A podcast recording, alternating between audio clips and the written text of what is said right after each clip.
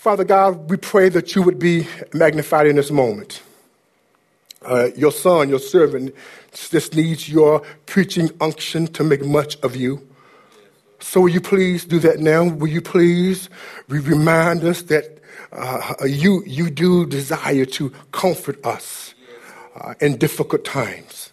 Uh, we love you, Father, and we thank you. Please, please, please, uh, please, Spirit, let, let Christ be exalted in, in, this moment. And let his sons and daughters be, be, be, be edified in this moment. We, we ask it in your son's name again. Amen.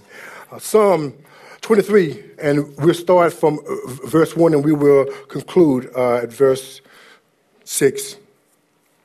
And it reads The Lord is my shepherd, I have what I need. Uh, he lets me lie down in green pastures, He leads me beside quiet waters. Uh, he renews my life. He leads me along the right path for his name's sake. And even when I go through the darkest valley, I fear no danger, for you are with me. Your rod and your staff, they, they comfort me. You prepare a table before me in the presence of my enemies. You anoint my head with oil. My cup overflows. Only goodness and faithful love will pursue me all the days of my life and I will dwell in the house of the Lord as long as I live. As mentioned before, uh, several times, that there is a famous Baptist pastor that calls this particular psalm uh, uh, the gem of all psalms. That it is a microcosm of God's grace to his people, how, how he provides for his people. But to really to understand the full and the blessed meaning of this psalm, you have to look at that, that, that this psalm it is, is, is written, it's penned by David, but it's about Christ himself. But it's for those who are his. Let me say it again. That, that, that if you want to really get the full blessed meaning of this text, Know that first, though it's written by David, who is a sheep and a shepherd, he's pointing to Christ, who is also a shepherd and a sheep. But yet it's also for us who are his sheep. And David, he's going to describe how Yahweh, how the I am that I am has cared for him all of his life. This particular psalm exudes David's confidence in Yahweh. It, it, it exudes how David has seen Yahweh, the I am that I am, constantly care for him 24 uh, hours of the day.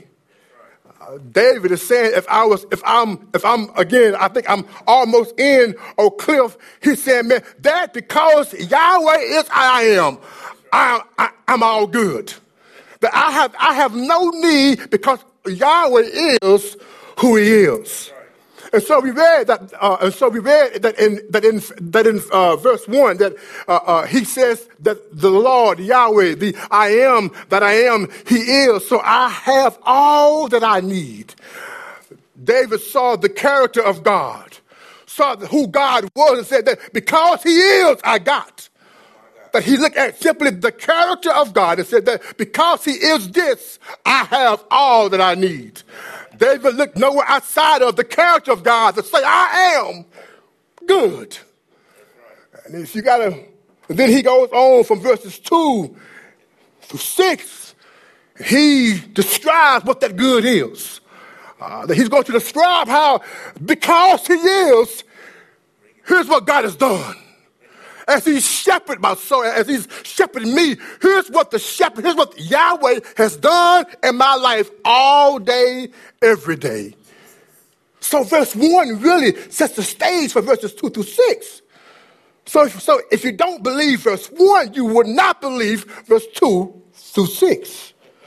David, he goes on and says that, that because he is this, I have that. Then he describes in verse two the shepherd's provision. he's going to see how that because the shepherd is who he is, uh, he leads me beside quiet waters. Uh, he leads me in green pastures. That the shepherd is able to, that, he, that he's, he, he's able to look out for my spiritual and physical needs. And because the shepherd does this, he says, I can rest. Because the shepherd provides for him everything he needs, he can rest. And so, verse 2, it really highlights how, how the shepherd provides rest. And in verse 3, I mentioned, I mentioned the Sunday before last.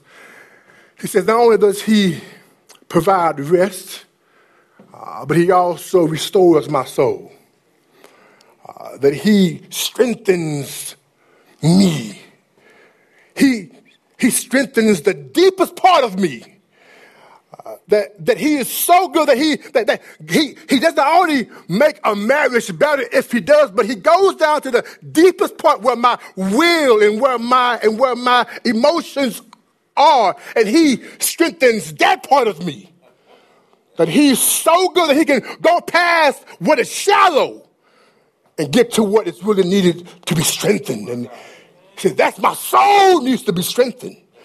And so we see how, we see how, we see how, uh, uh, how, how the shepherd desires to strengthen the soul of man. And today we're going to see how this shepherd, how, how he, how he desires not only to, uh, to strengthen in verse 3, but also how the shepherd, he, how he decides to, to lead, how he desires to provide leadership, how he desires to lead us. And in verse 4, how he's also with us. Like I said before, make no mistake about it. David, though he's talking about Yahweh and what he's been for him, he's looking forward to who Christ was. That Christ himself, he can state this psalm and also at the same time serve us as the psalm. That Yahweh can say, that, that Christ can say, me being a sheep was fully dependent upon God himself. So Christ himself, he can say, he can quote this, this psalm entirely, it, it be him. But also, what is the beauty of this psalm is that Christ, the good shepherd we see in John 10 11, he also serves as this shepherd. That if you are a son and daughter of his, you can put yourself into this script and say, here's how Christ, the good shepherd himself, is serving us. Christ. Christ is, is, is, he is, he is, he is the point of this particular passage. And so today we're going to see how Christ desires to lead us and to be, and how he is present with us. Uh, let's read again verse, verse 3, and we can go on. Uh, I'm going to read verse 3, but I'm, I'm going to focus on uh, part B of verse 3. Uh, it says, He renews or he restores my, my life or my soul. Here's the point I want to get to. He leads me along the right paths for his name's sake. He leads me along the right paths for his name's sake. One must first observe that in biblical times, the shepherd would not drive the sheep by force, he would lead the sheep by his voice. That the shepherd in biblical times would not drive them by force, he would simply lead them by his voice. I was watching a video on YouTube, and if you Google hearing the shepherd's voice, there's a YouTube clip that literally brought me to tears. In this YouTube clip, you have uh, these sheep that are grazing out in, in, in the pasture. And there are these visitors who are, who are visiting, and, and, and, and, and so you have the shepherd that, that he tells them, Will you please call my sheep? So the first person, who is a lady, no, a guy, he comes and he does this sheep call. And as he's calling the sheep, the sheep pays him no attention. They are continuing to graze the, the pasture. Well, then comes up person two. And she does this, this call of sheep, and the sheep pays her no attention. Well, this third person, he, he comes up and he sounds almost just like the shepherd. And he makes this shepherd call, and, the, and you have one sheep licks up and then goes back down, saying, You ain't the one I, I, I follow. But then you have the shepherd. He comes up and he makes this sheep call with this sound. And man, what you saw, what I saw in that scene, it, it literally brought me to tears. Because as the sheep heard the voice of the shepherd, all their heads raised up. They all raised, and he kept calling their name, kept calling their name, and they looked, and then all of a sudden they went from looking to walking towards the sheep. Right. They wouldn't follow the first three because the first three was not the wasn't wasn't the shepherd. It was the shepherd who was the shepherd that they heard his voice and they came towards him. It really helped me to understand what it says here in John 10, 26, 27. You don't believe because you are not my sheep. My sheep. They hear my voice and they follow me.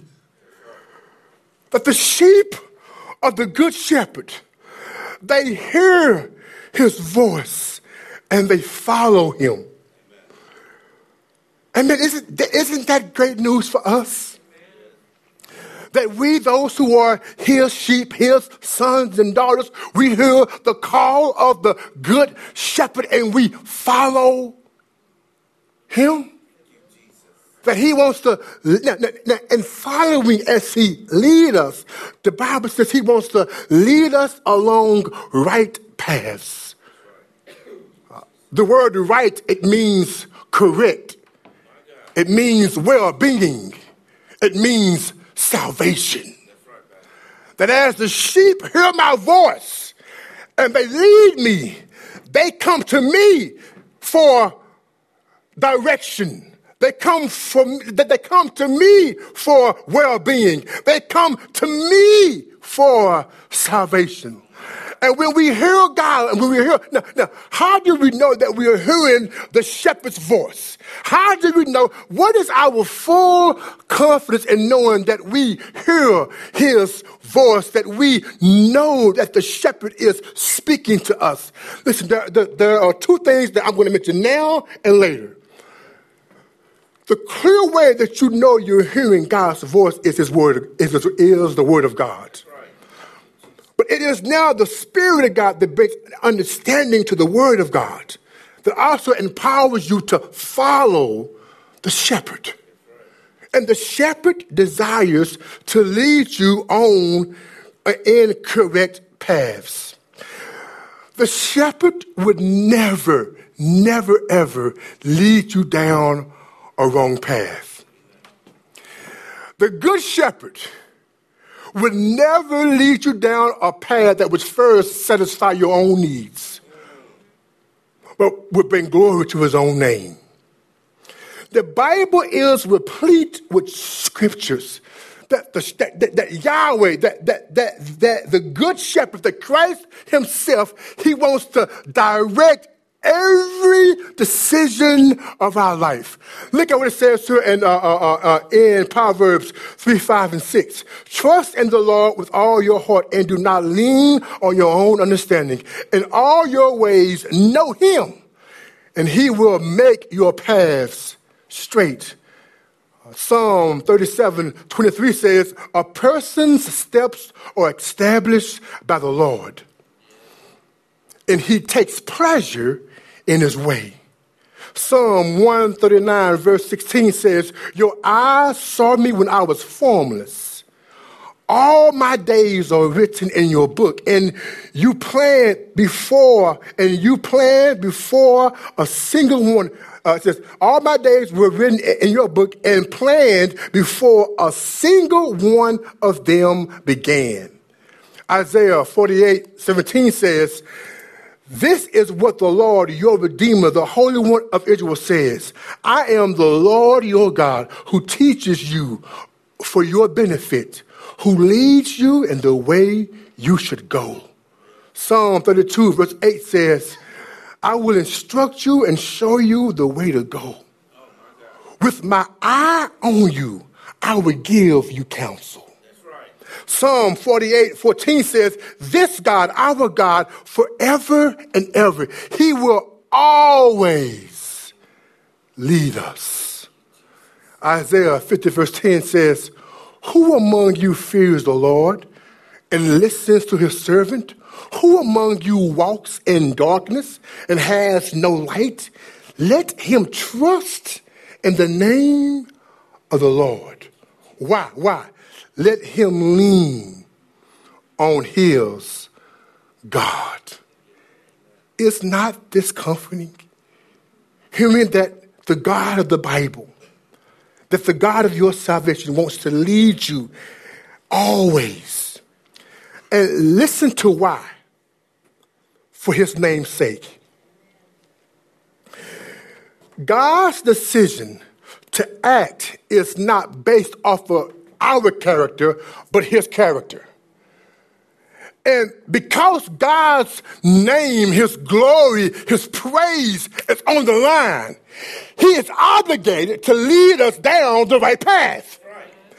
If God does not lead you down the right path, that makes a, mockery of His name, His glory, and His praise. That because His reputation is on the line, He desires to, He's obligated to lead you down the right path of life. There's never a path that he wants you to decide on yourself. He says, come to me and I will give you counsel. My eye is on you. Don't you know I've planned every day of your life before you was formed? Let me lead you and let me, let me guide you. And listen, he's, he, he doesn't do it because of our conduct. Again, he does it because of his character. He, God is always thinking about his name, his fame, and his character first. I'm going to say it again. He's always thinking about his name, his fame, and his character first and foremost. He would not lead us anywhere at any time thinking about our comforts and our desires first. His name is on the line and how he leads us. And sheep, sheep, I know that you think you're smart. But sheep are unable to be led down the right path that led to green, the, the quiet waters and green pastures. The only one that knew the pathway of getting there was the shepherd. And there are some sheep, not in here, y'all, not sheep, sheep somewhere else, who they've gotten this thing figured out. I don't need God's counsel. I don't need God's, I, I got this thing figured out. And because if you are his son and daughter, if you have, if you claim Christ to be your, your, your good shepherd, listen, sheep are dumb. I'm not saying that you're dumb, but, but you're sheep. Amen. So you, amen, you, you figure it out. Sheep are not able to find the way. They need the shepherd to lead them down the correct path. How does he do it? With his voice.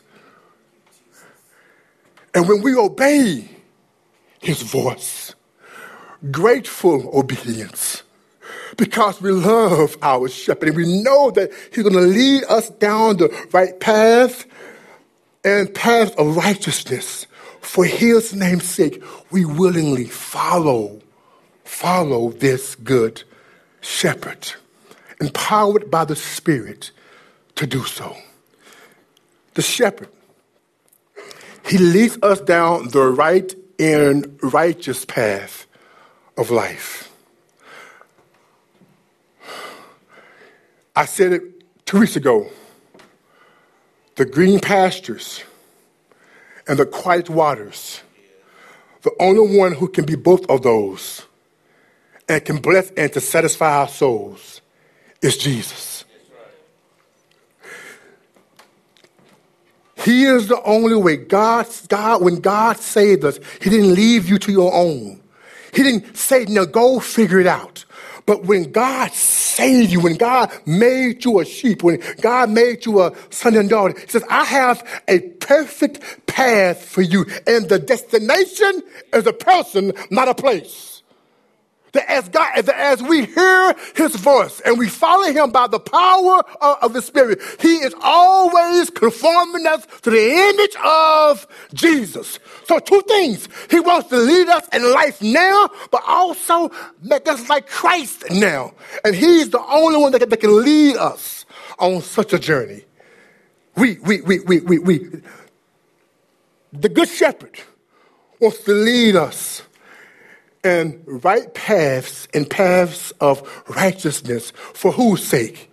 For his sake and for his glory. Number two, the shepherd promises us to be with us. Verse 4 Even when I go through the darkest valley, I fear no evil, for you are with me. Your rod and your staff, they, they, they, they comfort me. So here it is. I, I got this good shepherd, but he's leading me down the darkest valley. Most Bible says the shadows of death. So let me pull the cat out the bag. Let me dispel the myth and lie that when we are God's sheep, that we are not called and or, or may have cause to suffer. Every sheep, every son and daughter of God is called to suffer because of sin. Sin, sin, sin, sin. God created this world to be good and to enjoy Him and to fellowship with Him. But when Adam messed up, when Adam disobeyed God, uh, when Adam disobeyed God, sin came in. The world became full of, full of cursing and chaos and, and suffering. But, but, but the, but the initial punishment, uh, uh, punishment was for God to, to punish Satan, Eve, and Adam. So when they sinned, the, the whole world, it became broken. It became a place of suffering. Even though I'm a sheep left in the world, because I'm in the world, and sin has damaged the world, I'm left in the world that is a place of suffering.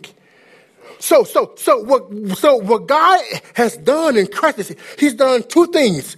His ultimate purpose of suffering, His, His big purpose of suffering is to redeem mankind through Christ and to renew His creation to Himself. So as we trust in Christ and as we see God's kingdom advance in the world, we see that, that, that, that mankind is being redeemed through Christ, but also his world is being renewed. So when we are going through life as Christians, we will go through things like verse 4. Even though I go through the darkest valley. Now, the, darkest valley is some would say, or most would say, it is death itself. It's, it's the shadow of death. So sin not only caused suffering, sin also brought death. When Adam and Eve, when Adam sinned, he immediately brought death to himself. Meaning what? Separation from God. So because he sinned, he caused now there's this chasm, there's this gulf between him and God. So what God did, he kicked him out of, of the garden. Separation, that's death. So, so, so from that point on, Adam began to die. Adam was created to live forever, but sin brought not only long suffering, but also death. And the greatest enemy in this world is death, but not the physical death. For a Christian, That's just a shadow of things to come. We go through death to life. So a Christian, we don't fear death. Death is ultimately separation from God. And if you are a child of God, if you are a sheep that belongs to Him, you never have to worry about being separated from God. Even uh, uh, uh, uh, uh be, be because of sin, because Christ, Christ, Christ, when He came and lived this perfect life and died this hideous death, that the death of Jesus Christ was the death of death itself. That when Jesus died and got up again from the grave, he said, Death, take that. And all those who trust in me, they will always pass through death, never end at death. It's just a shadow, though it may seem dark and gloomy, and it is. But death for a saint is just a passing through something. That's the greatest fear of man. It's dying. If you are saved, you have no fear of death. Why?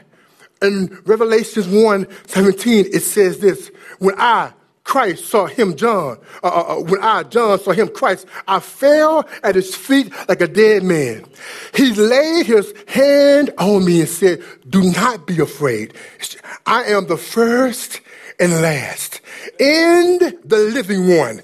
I was dead, but look, I am alive forever and ever, and I hold the keys of death and Hades in my hands. Whenever somebody, when, whenever somebody buys a car, you, you look on Facebook, they show keys. Whenever someone buys a house, they show keys.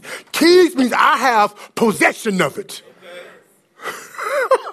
God is saying, the thing that you once feared, I now have possession of it. I have both keys to death and Hades. So for a saint, listen to me. Death is just a shadow. It can't damage you. It doesn't end you. You pass through it to come to me and to be with me forever. And that's good news. That death is just a pass, a, a passageway for us to really get to be with God. But that's not the greatest blessing in, in this text. Verse 4 Even when I go through the, the darkest valley, that is in the, there's a definite article, and that was death. But now, because of what Christ has done for us, death is no longer, it's, it's just a shadow. So your deepest, your darkest and deepest moments has not cannot touch death. And if God has conquered death for us, we're, we're, actually, we can say that, say that Christ or death, where is your sting? Where is your victory? If we can say that to death, we can say it to anything else. But here's why. For you are with me. The point of this entire text is this. The center the point of the text is the center of the text. That is, you are with me. You are with me.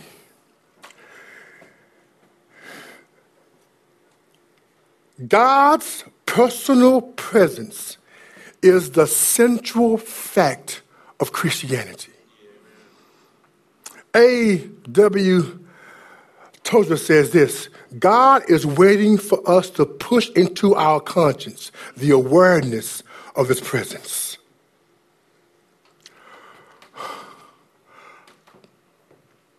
The greatest comfort of a child of God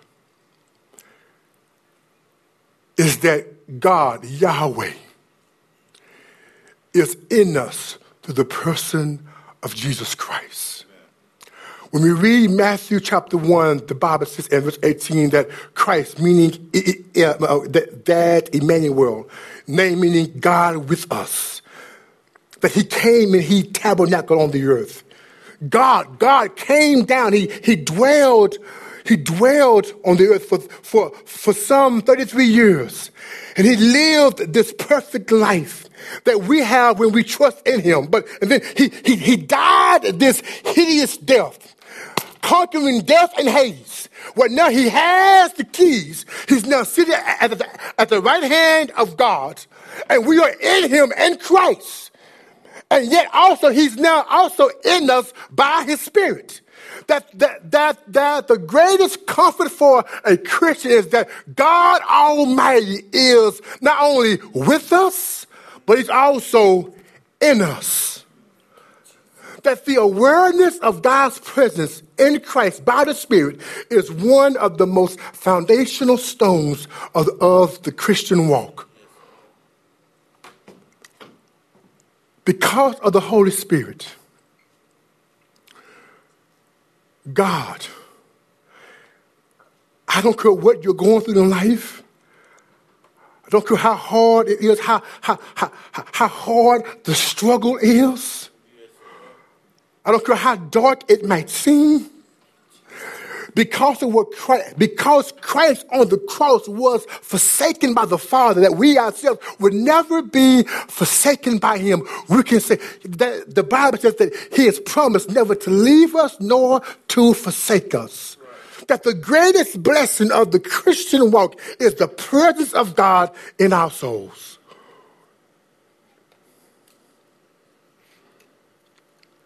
I know that many of us, we're, we're, we're going through difficult, difficult things. But you have God Himself. He's with you. And the person of the Holy Spirit, and I don't care what anybody tell you, He will never leave you.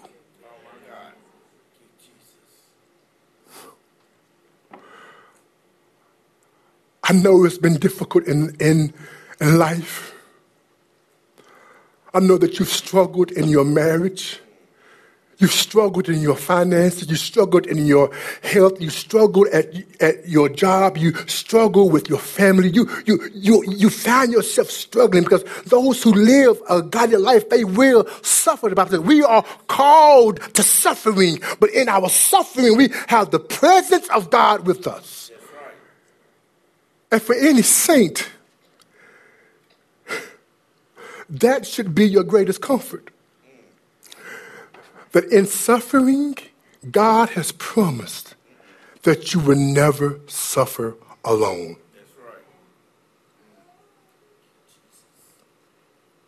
That is the beauty of Christianity. That's something that Buddhists and Islam can't say. That that, we literally have the presence, the person of God in us, made possible by Christ's death and resurrection. That when you give your life to Jesus, when you throw yourself on the life and mercy of Christ, He, you then become a born again Christian. He gives you the Holy Spirit he seals you with him. He now dwells in you. And now each day you can ask him to fill you up that he might control you, control your word, actions, and deeds. The Holy Spirit is, in the Bible, our helper, our, our comforter, our advocate, and he is also with us until Christ returns. The meat of this song is that God is with us.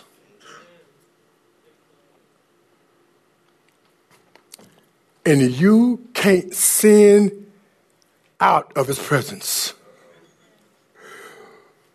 There's like a seep too, too deep that God says, uh oh, I'm out of here. No, no. He, in that moment, he convicts you, allows you to see the, the beauty and glory of Jesus and you re- repent to God towards Christ, now you live your life for Him fully by the power and presence of the Spirit. So, God, we thank you, that we do have this, this, this, this great truth that you, that you lead us along the right paths, that you guide us, that you have our well being at stake. And yet, God, the greatest truth, God, is that you lead us to Christ that, that the shepherd leads us to himself. That's, that's, that's, that's, that's good news. that you've saved us to be conformed, to, make, to be made like Christ Himself. And you've made that possible through the gospel and through the Holy Spirit. Yes, so, Father God, for that, we, God, we do thank you. And as David says here, that, uh, that the rod and staff, how they comforted him. God, we, again, we, we have, we have, if Christ is this to us, that we have the Spirit and the gospel to always comfort us. God, will we, God, be found in that, God, for your praise and for your glory? We love you. And God, we thank you. We ask it all in your son's name. Amen.